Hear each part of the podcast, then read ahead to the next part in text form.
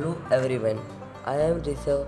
Feel there are a lot more pros than cons for this one.